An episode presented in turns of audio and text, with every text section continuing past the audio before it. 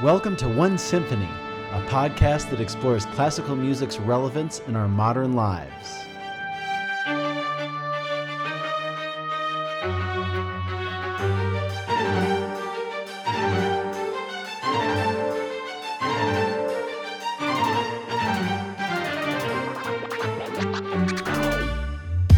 I'm conductor Devin Patrick Hughes, and I'm here to share with you stories and conversations with musicians, composers, and artistic entrepreneurs that aim to unite us into one symphonic world. Today, I'm excited to be joined by musician and composer John Clay Allen. Clay and I speak about the intersection of classical music and electronic music, and towards the end of the show, Clay talks about his new album, Anier. I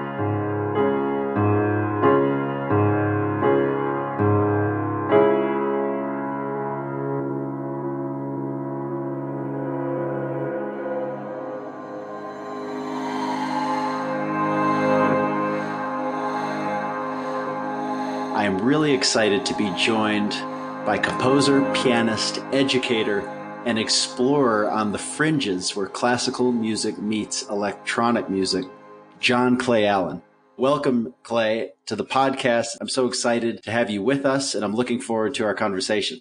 Thanks for having me, Devin.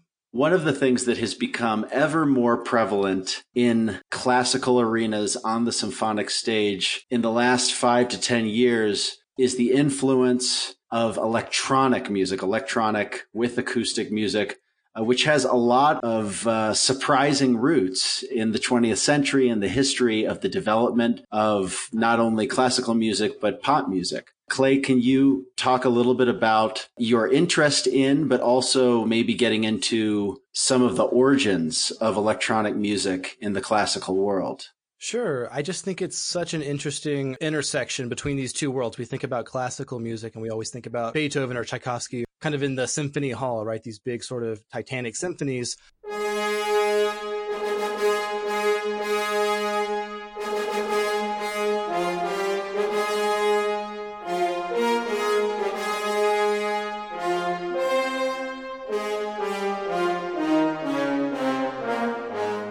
More and more like this history has been um, increasingly influenced by technology and it kind of always has been in a way. But when we think specifically about electronic music that intersection basically goes back to the end of the 19th century. Um, we start seeing the invention of the phonograph by thomas edison's team the really the very first time that we can record and reproduce sound. And by doing so we've kind of changed the whole way that we interact with music as a whole. So not only does it sort of yield all of these different genres like pop music and rock music and things like that, but it kind of changes the way that we consume classical records as well. Just being able to have that recording to sort of reference and listen to repeatedly. So we see the uh, the technology start to merge with classical music beginning of the 20th century. One of my favorite examples of this is in 1924 with uh, Respighi's Pines of Rome, in which he uses there's basically a phonograph player among the orchestra playing recordings of a nightingale along with the, the rest of the orchestra. So it's kind of the precursor to a whole genre of music where we have acoustic instruments with uh, fixed media or tape or phonograph sort of as an accompaniment.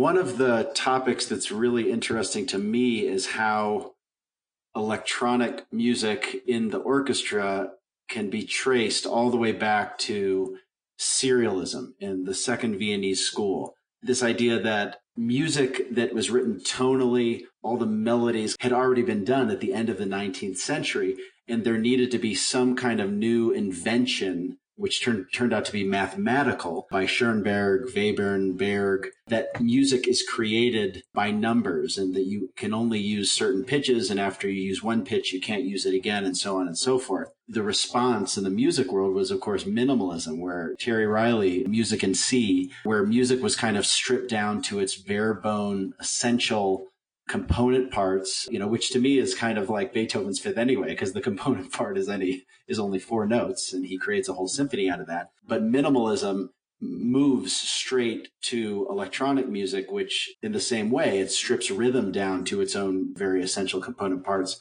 Can you kind of talk about how serialism and minimalism play a role in the advent of electronic music, which merges with the orchestra? As you mentioned, it's absolutely interesting that both of these styles, one of which is totally a reaction to serialism, have totally embraced electronic means and technologies. On the serialism path, right, we've got, you know, we have Schoenberg and Berg and Webern up to a certain point in there, you know, they've got the tone rows. Um, they're writing this 12 tone music.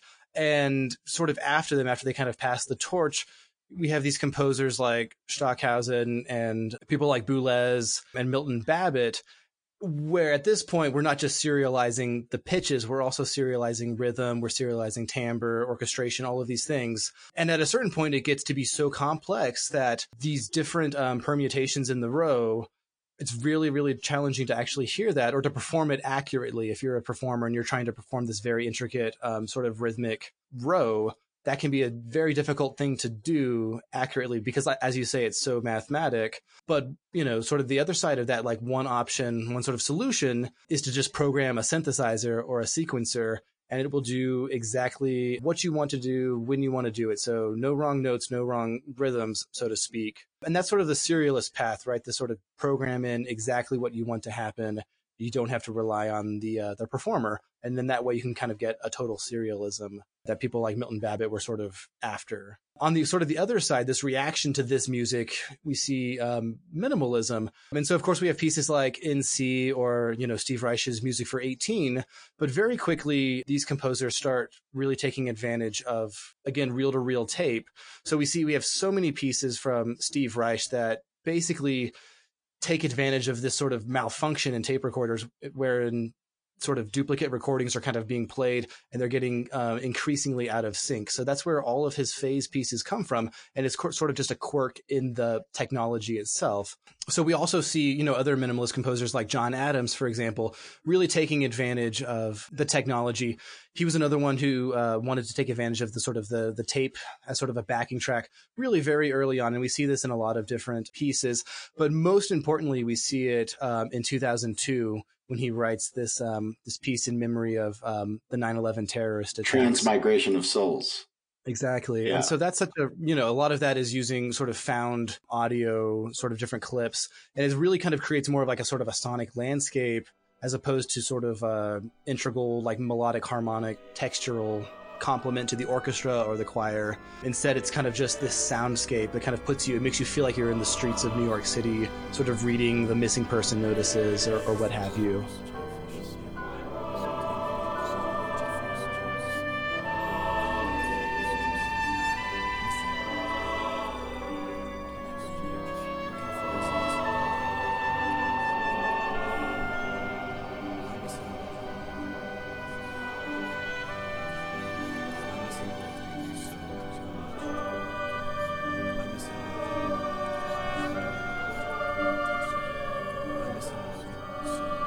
Kind of two ways to manipulate music with a, with the computer, and one is to write actually just for the electronics, essentially, and the other is actually taking acoustic audio from recordings of musicians. Could be could be pre-recorded or could be at a live concert and looping it in or manipulating it in a recording or in real time. Can you talk about those two different aspects and any composers you've worked with or composers you like to highlight in those regards?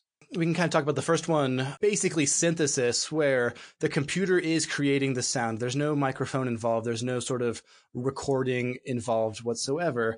The computer itself or a synthesizer, um, and originally they were analog synthesizers. You had these analog circuits, controlled oscillators to sort of generate sound and then through a number of filters or different um, modulation techniques you can really build up some complicated sounds. Um, and now of course that can all happen much easier digitally. So we can go in and we can even code in something that says you know play this pitch give it these you know these harmonics this sort of timbre play it for this long and you can kind of do it.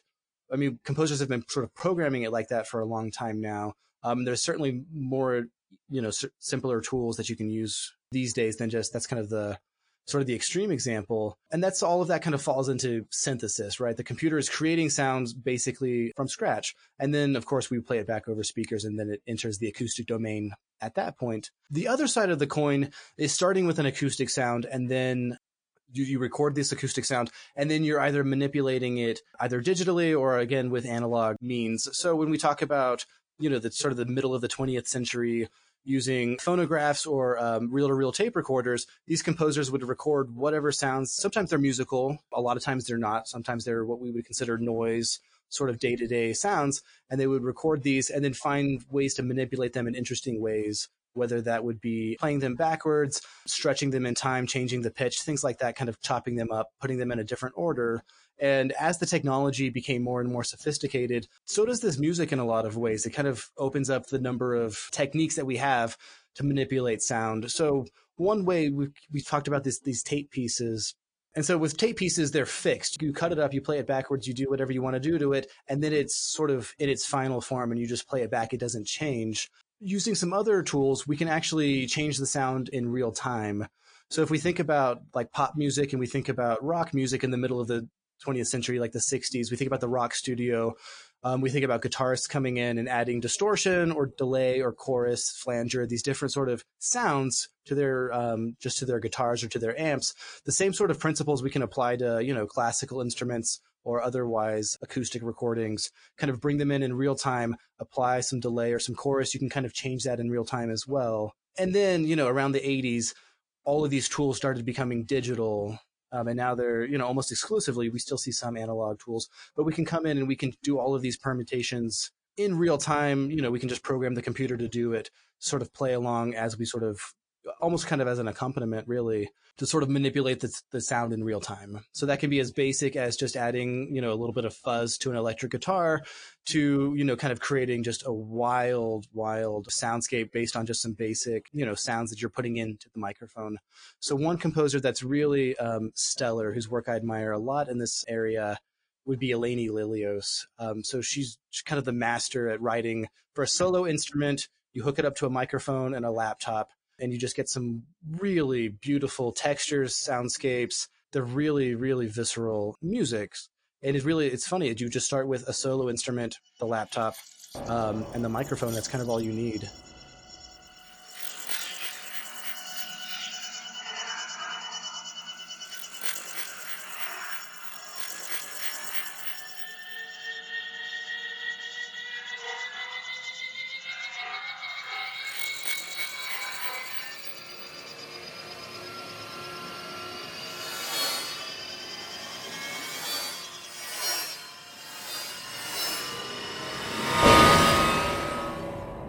Then there's another great composer performer named Pamela Z who manipulates her voice with live electronics. And I understand that she's influenced your work as well.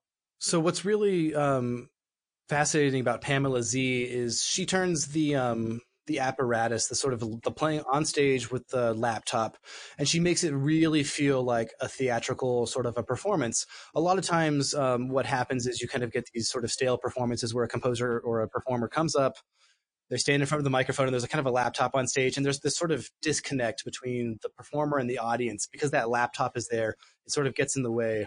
And pamela z really flips that on its head um, because a lot of what she's doing is she um, is using gestural controllers that are also hooked up to the laptop. So it's not only that is she manipulating her voice but she's also being able to do that using these gestures with her hands. So you know she has a little um, she has various uh, monitors and things like that then the farther away her hand is, depending on what motion it, you know her hand, her hands are moving in, she's able to sort of manipulate her voice in real time. And I think that's something that's really satisfying for an audience to to see. Not only does it just go into this magic box that spits out fantastic sounds, it feels like she's actually able to really do it. This program has been made possible every by the generous donations of the viewers. This is a government issued booking kit. You still have two remaining lifelines. Go, go, Earn let's go. For your chosen charity. You'll need months of free donation. Bail is set at five thousand dollars.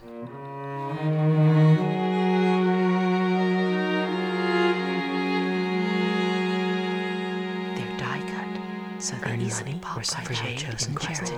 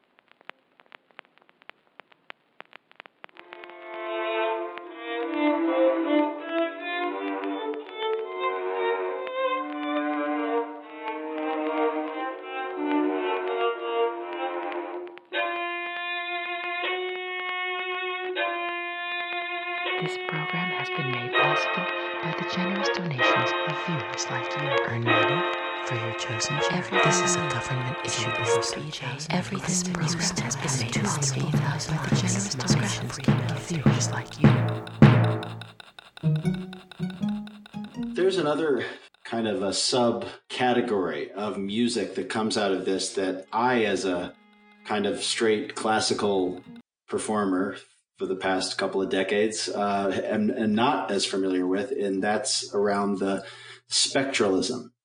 Can you talk a little bit about how that interacts with minimalism and maybe culminates in the electronic use of sounds and beats in the orchestra. Uh, one of the pieces that, that I was actually familiar with and that you mentioned was uh, Gerard Grisey's Partial, uh, which is an incredible work for anybody who hasn't heard that. But what he does is he takes one note from a trombone and essentially orchestrates that. Um, so can you talk about maybe spectralism and then how orchestration of instruments parallels orchestration or manipulation of sounds. So what spectral composers are doing or started doing in the 1970s in France, not particularly novel or new necessarily. It's been around for for a while this idea that you take the harmonic series and that is the sort of fundamental basis of your pitch language for whatever piece you might be working on. We see this as far back as um, as Messiaen. And then just before the Spectralists, we see composers like Per Norgard or um, or Scelsi. So the distinction here, what happens is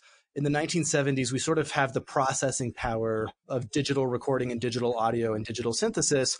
We can get in and we can analyze a sound or like a low trombone E, for example, as in Partials, we can analyze that and we can see what exactly are all of the component frequencies that make this E sound like a trombone E to our ears. We know that that sounds like a trombone and not a cello and not a bass clarinet because of this sort of this pitch content that is, you know, sort of baked into that note. So what happens is we get the processing power. The spectralists can now unlock this. We have the technology. The technology sort of allows for um, this sort of new process of working. And so not only can we take this, you know, this this one spectra, we can also do what Kaija Saariaho did a generation later, um, is sort of interpolate between one spectra and another um, we can kind of get this sort of continuum and then we can sort of gradually move from one to the other and that's the discourse of the piece. So instead of like 19th century sonata form where we go from the tonic area to the dominant area fifth away and then we return at the end of the piece to you know our home key um, instead this one it's kind of just a transition from one spectrum to the other, for example. Um, and all of that works and all of that is possible because we're able to analyze these sounds and see. Kaija Saariaho takes it one step further by introducing synthesizers and amplification and these other things to sort of really heighten um, this sort of sense of progression between the two harmonic poles. So Saariaho was heavily influenced by the spectralist and she trained with, um, with Murail. Hmm. Um, so she comes from that world and she definitely took it further. Absolutely. But it's sort of the same background and it's a lot of the same sort of fundamental um, processes underneath. And that also seems to be a fairly, because I'm thinking of like Arvo Pärt, you know, the tintinnabuli style that he uses, which is very centered around minimalism, but is also utilizing overtones in a way that is creating very clear colors and timbres. So, so to me, this is a very like Norwegian thing. Of course, there's it's English, but it's also Norway, Finland, Estonia. There's a very northern Nordic element to this development in music. Can you speak to that? Yeah, absolutely. So we kind of see it. It starts sort of in France almost, and it's it almost begins with a sort of a preoccupation with timbre, really. Because right when we're talking about a spectrum or spectral music, we're talking about being able to sort of key into timbre. When we think about timbre in music, we think about the color of the sound. What makes this sound so clearly a flute note as opposed to a clarinet, as opposed to a trumpet or a violin. The reason that we can tell that is because of the sound's timbre. Mm-hmm. And what gives it its timbre is the component frequencies. So if we were to analyze, you know, a violin playing A440, yeah, we're going to see the frequency 440, but we're also going to see um, some other frequencies above it. We're going to see whole number multiples of this 440, and they're going to be at different amplitudes. And that's what gives the sound its timbre. There's these different frequencies at different amplitudes, and that's different for every instrument. So when we think about, when we talk about timbre in sort of a technical sense, that's what we're talking about, is we're talking about the spectrum of a given sound. For those who are maybe not as familiar with the harmonic spectrum and the harmonic series, you know, maybe you can give an elevator pitch, you know, to somebody who doesn't understand that.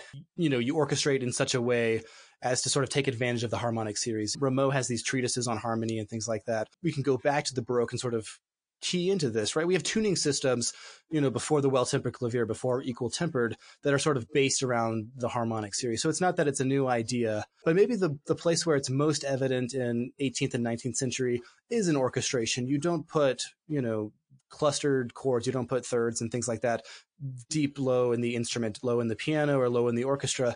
You you have these big octaves and fifths and big sort of open intervals the lower you get in the orchestra. And the higher you get you can start getting you know you can you know fourths and thirds and get smaller and smaller as you go up.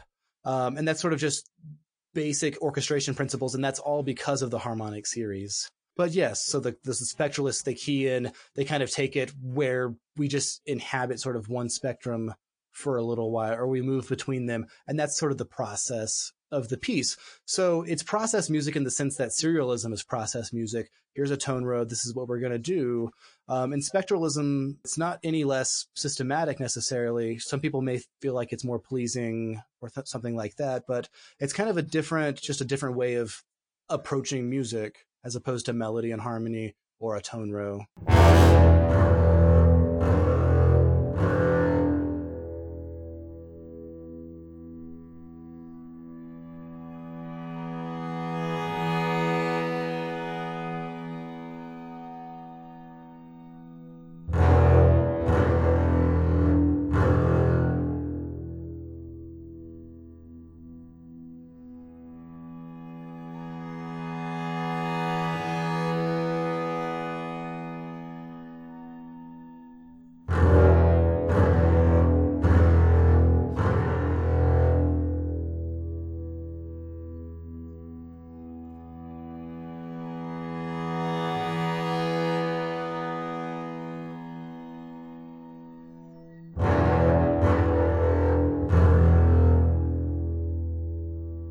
So I think all of these distinctions between, you know, we see it more, it's, it's, they're so evident today, but they don't necessarily need to be there. These distinctions between classical music and popular music and rock music and electronic, all of these distinctions between genre are more or less artificial. Um, since the 1980s, I think composers have become more and more interested with this idea of boundaries between genre or sort of this gray area. So I think since the 1980s, composers have just become increasingly interested in sort of blurring these lines between what is orchestral music and what is popular music and what is you know high art and what is low art. And it's all all of these distinctions feel you know really artificial when you start when you really put them under any sort of scrutiny. I think the the sort of the shift that we've seen you know in those maybe since the 2000s of incorporating you know, of, of, orchestras and opera houses really incorporating electronics. I think that's a positive sort of shift. And I know that, you know, there's kind of a couple of different angles that that's coming from. Part of it is that composers really want to be able to say everything they need to say, and maybe they can't do so without you know bringing in a synthesizer or bringing in some pre-recorded material i know since you know since the 1980s all of john adams operas have used electronics or synthesizers in some way that's just part of the opera orchestra is these synthesizers. That's kind of a, an earlier example. And now we see, you know, in 2016, Mason Bates, the revolution of Steve Jobs, where really the electronics are an equal partner with the orchestra. And part of that is the subject matter, but also part of that is his musical language. And I think, you know, opera companies and orchestras are really excited to kind of get in on that because, you know, part of it is that they're, they're trying to grow their, this audience. There's sort of this crisis that we keep I don't know, you know, whether it's real or not. We keep hearing about this crisis of, you know, classical music is dying or what, you know, that's, that was something that I've heard, you know, like basically my whole adult life as a classical musician. That's what, that's what they would talk about. Mozart recounted that when he was giving his piano concerts in the 1780s, his piano concerto, he was worried that the audiences were fading away and dying. So it's been, they've been talking about that for a long time. Right. So so classical music has been dying for the last you know 400 years. Even COVID can't keep it down. We will see. We, will see what happens on the other side. I'd be curious to know uh, if you have any projections.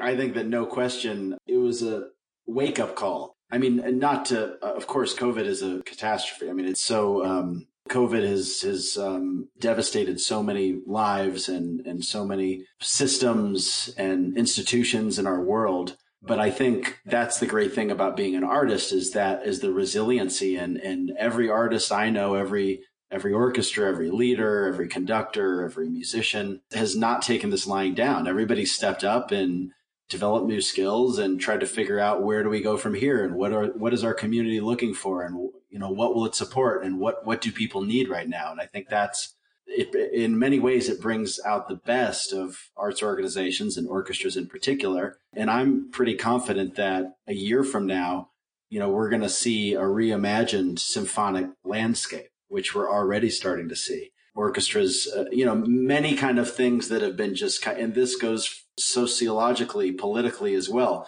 Many things that have just been holding our society down because of big events like this. We're going to take it to the next level. Like we're going to step up and say, yes, this needed to be changed. Let's change it because there's no reason to hold on to old systems now.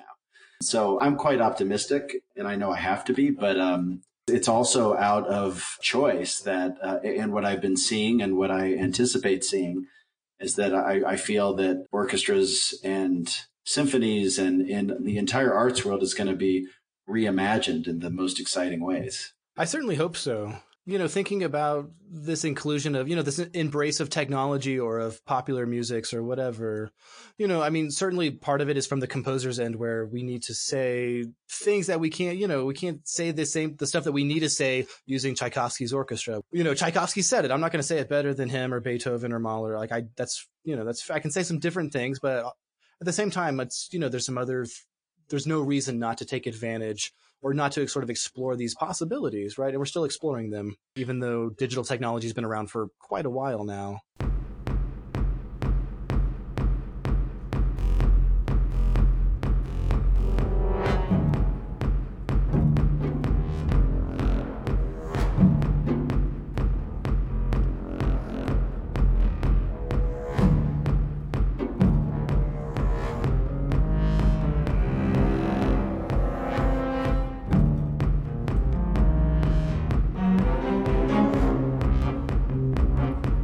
Mario Davidovsky said, Music is like the kind of language that you may eventually use to see the face of God.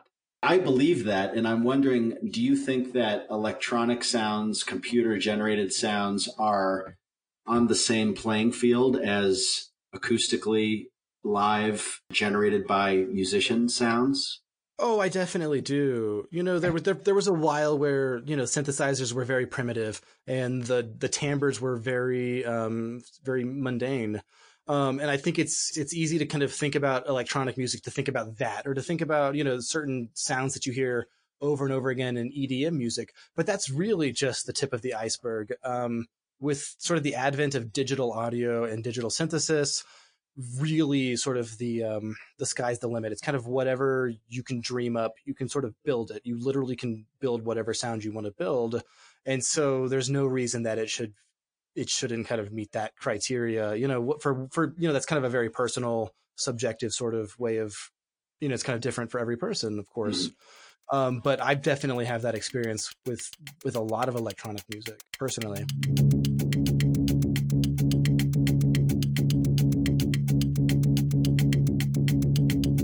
Thank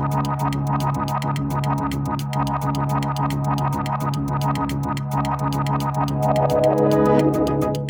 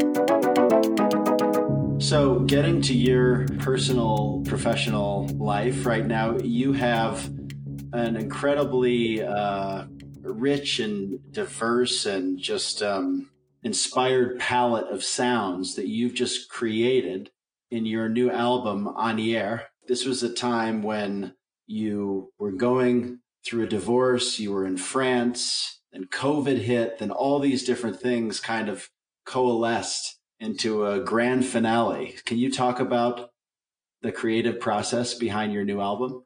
Yeah, certainly. When I I knew I was going to write this for for a while now, and I definitely didn't anticipate any of those things actually happening. Sort of the beginning is I had this this Wurlitzer upright piano, just kind of this old Craigslist free piano in my apartment. And I was about to move out. And it was just one of those things like it couldn't come with me. And so I thought, you know, well, this would be fun if I just hook up a bunch of microphones and just sort of methodically, systematically take this instrument apart piece by piece, you know, because there's some, if we're talking about technology, there's, you know, a piano is a is a marvel, right? So to take this thing apart piece by piece, all of the hammers, um, kind of all of the all the the fall boards, the uh, the soundboard to unwind these strings, um, it's just you know, kind of it's just it's sort of instructive, you know, just kind of the intricacy and the beauty of this instrument, right? So to take it apart, turn on the microphones, just hit record, see what sounds come out. And, you know, as you imagine, there's a lot of quote weird sounds.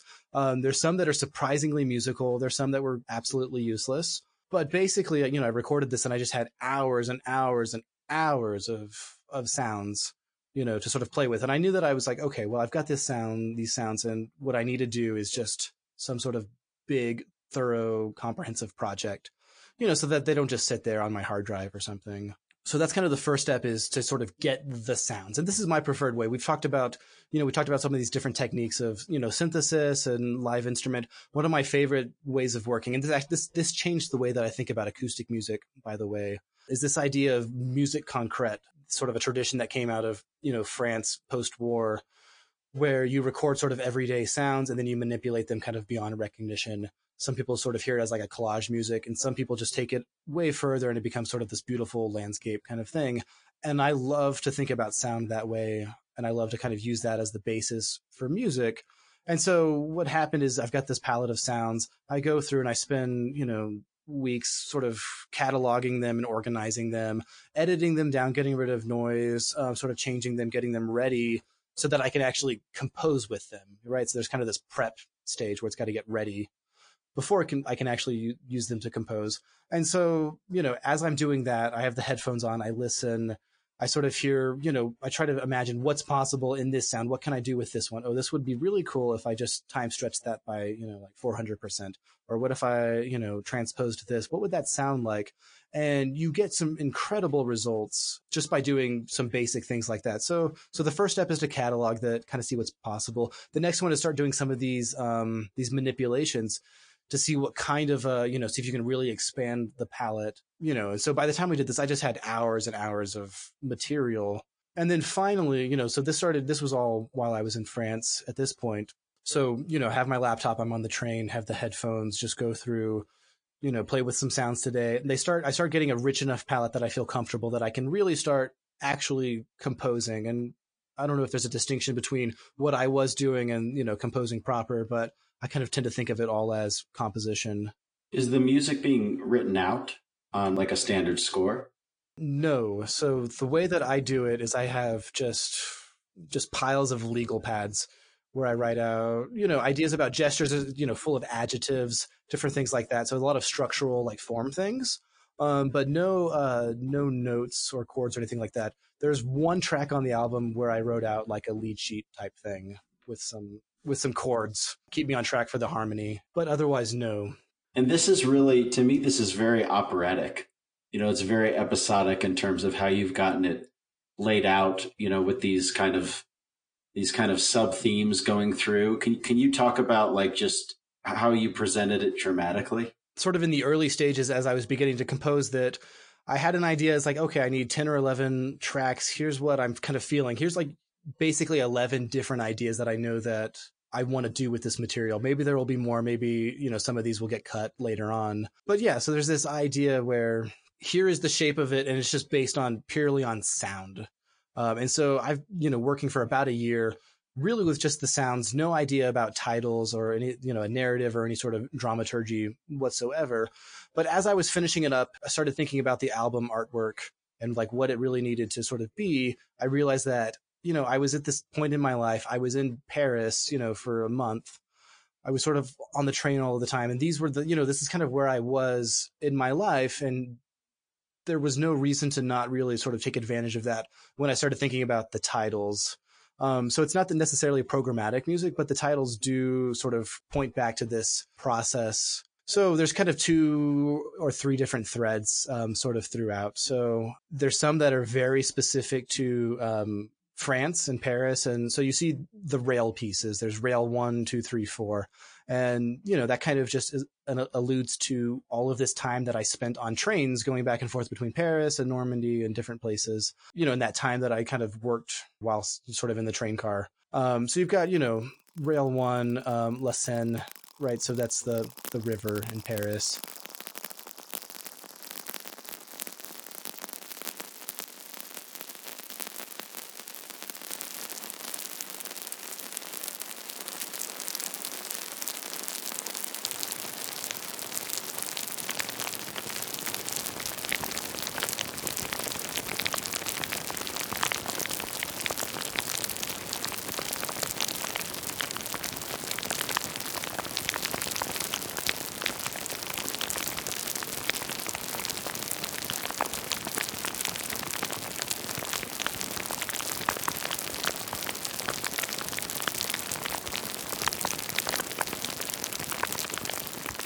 So you see we've got we've got these rail pieces rail one two three and four that kind of relate to this idea of me spending so much time you know on the train while i was composing this.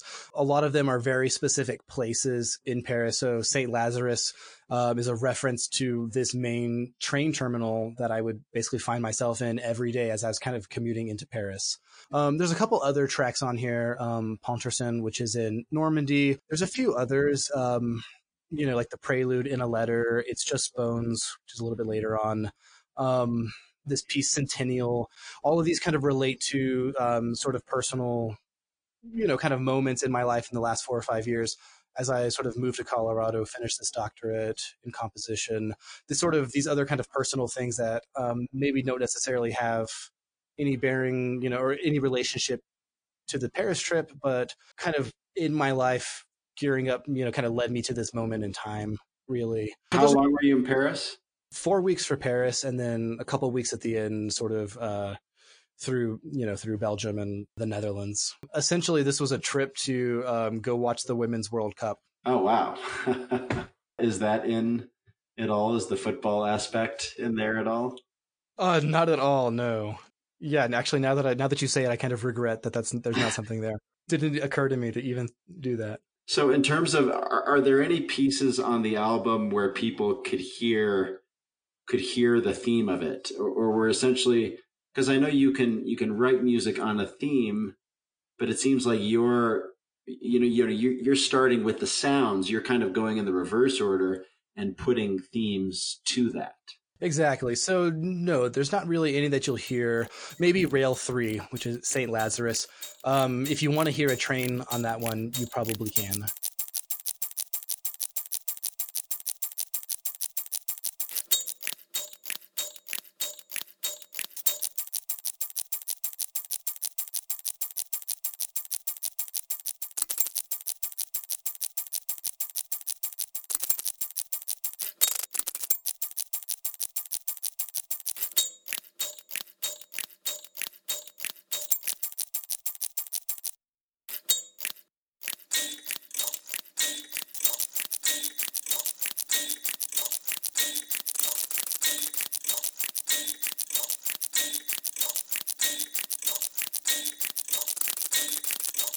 And did you use the Wurlitzer for basically all of the pieces, all of the tracks? Yes. So it's exclusively samples from that, with one exception, which is the um, the chord progression that you hear in the final track, the postlude. That's beautiful. Are you trying to portray some kind of deeper meaning with that postlude? I think one can kind of come out if you listen for if you it, it wasn't intentional um, I feel one when I listen to it. And the title actually refers to the instrument that I recorded it on, you know, in the 2006 being a year that was, you know, for me fairly seminal in terms of me becoming a musician and, you know, sort of wanting to spend my life doing music. And so that's kind of what it's so it's sort of almost a look all the way back. And what was that point where you where you made that decision? I think it was just me as a high school pianist realizing that there's nothing else I wanted to do in life except for be a pianist and be a composer.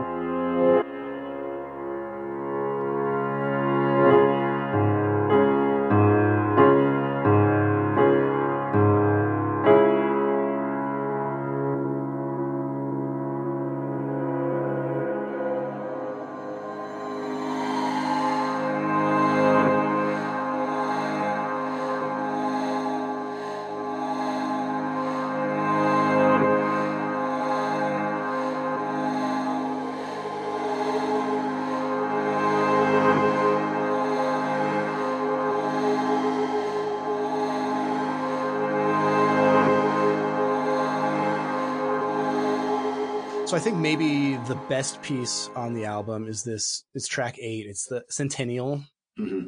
subtitle Piano Jazz, which is cheeky. It's not actually jazz. So if you're, I, I, think there's a lot of people who've come here listening, you know, kind of hoping, oh, we've got banjo jazz and piano jazz, and it's and they're just like totally disappointed. But um, that's a that's a fun piece because it's all sort of a happy accident. It's process music. It's the only one that actually sounds like piano music as well. Well, it's one of two that really sounds like piano music. And it comes from this sample that was basically five notes sort of played in a row. And it's transposed all over the register, up and down. It's slowed down, it's played faster. And all of these relationships are actually governed by the Fibonacci series. Hmm. And so we kind of get these these interesting, peculiar rhythmic relationships that really create some really fun textures that I just had no idea were going to come out until I actually plugged it in and it, and it just happened. And I was like, whoa, okay, this is some really fun, kind of playful material. And so that's one where it's just kind of a process piece where I, you know, I've got these different Fibonacci relationships. I had a, like basically a rhythmic outline. I plugged that into the program and then I turned on the sample with the five notes and basically let it run its course and some of the best six minutes on the album, I personally think.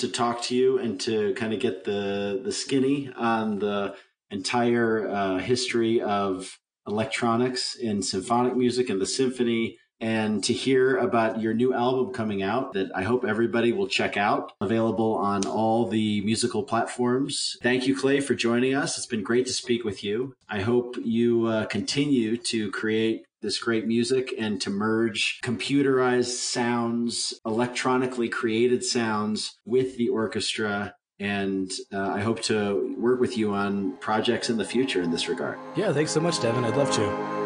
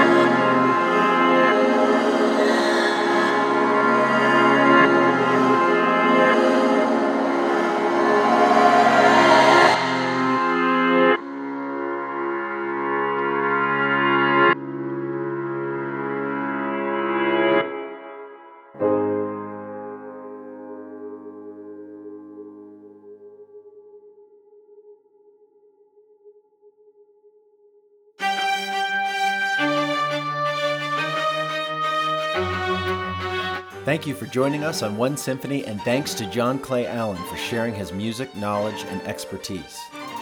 Thank you to all the incredible performers and record labels that made this episode possible. Tchaikovsky's Fourth Symphony was performed by the Oslo Philharmonic and Mariss Jansons. Respighi's Pines of Rome was played by the Berlin Philharmonic, conducted by Herbert von Karajan. John Adams' Transmigration of Souls was performed by the New York Philharmonic and Lorin Maazel on Nonesuch Records.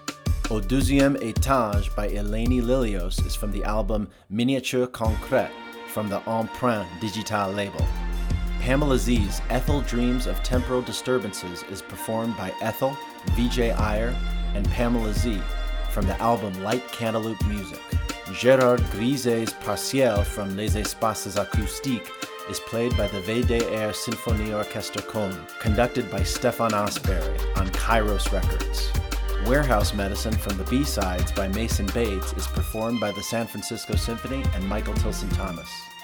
The remainder of tracks come from John Clay Allen's Anier, which you can find on all platforms wherever you listen to your music. You can also check out John Clay Allen online at johnclayallen.com. You can always find more info at onesymphony.org, including a virtual tip jar if you'd like to support the show. Please feel free to rate, review, or share the show. Until next time, thank you for being a part of the music.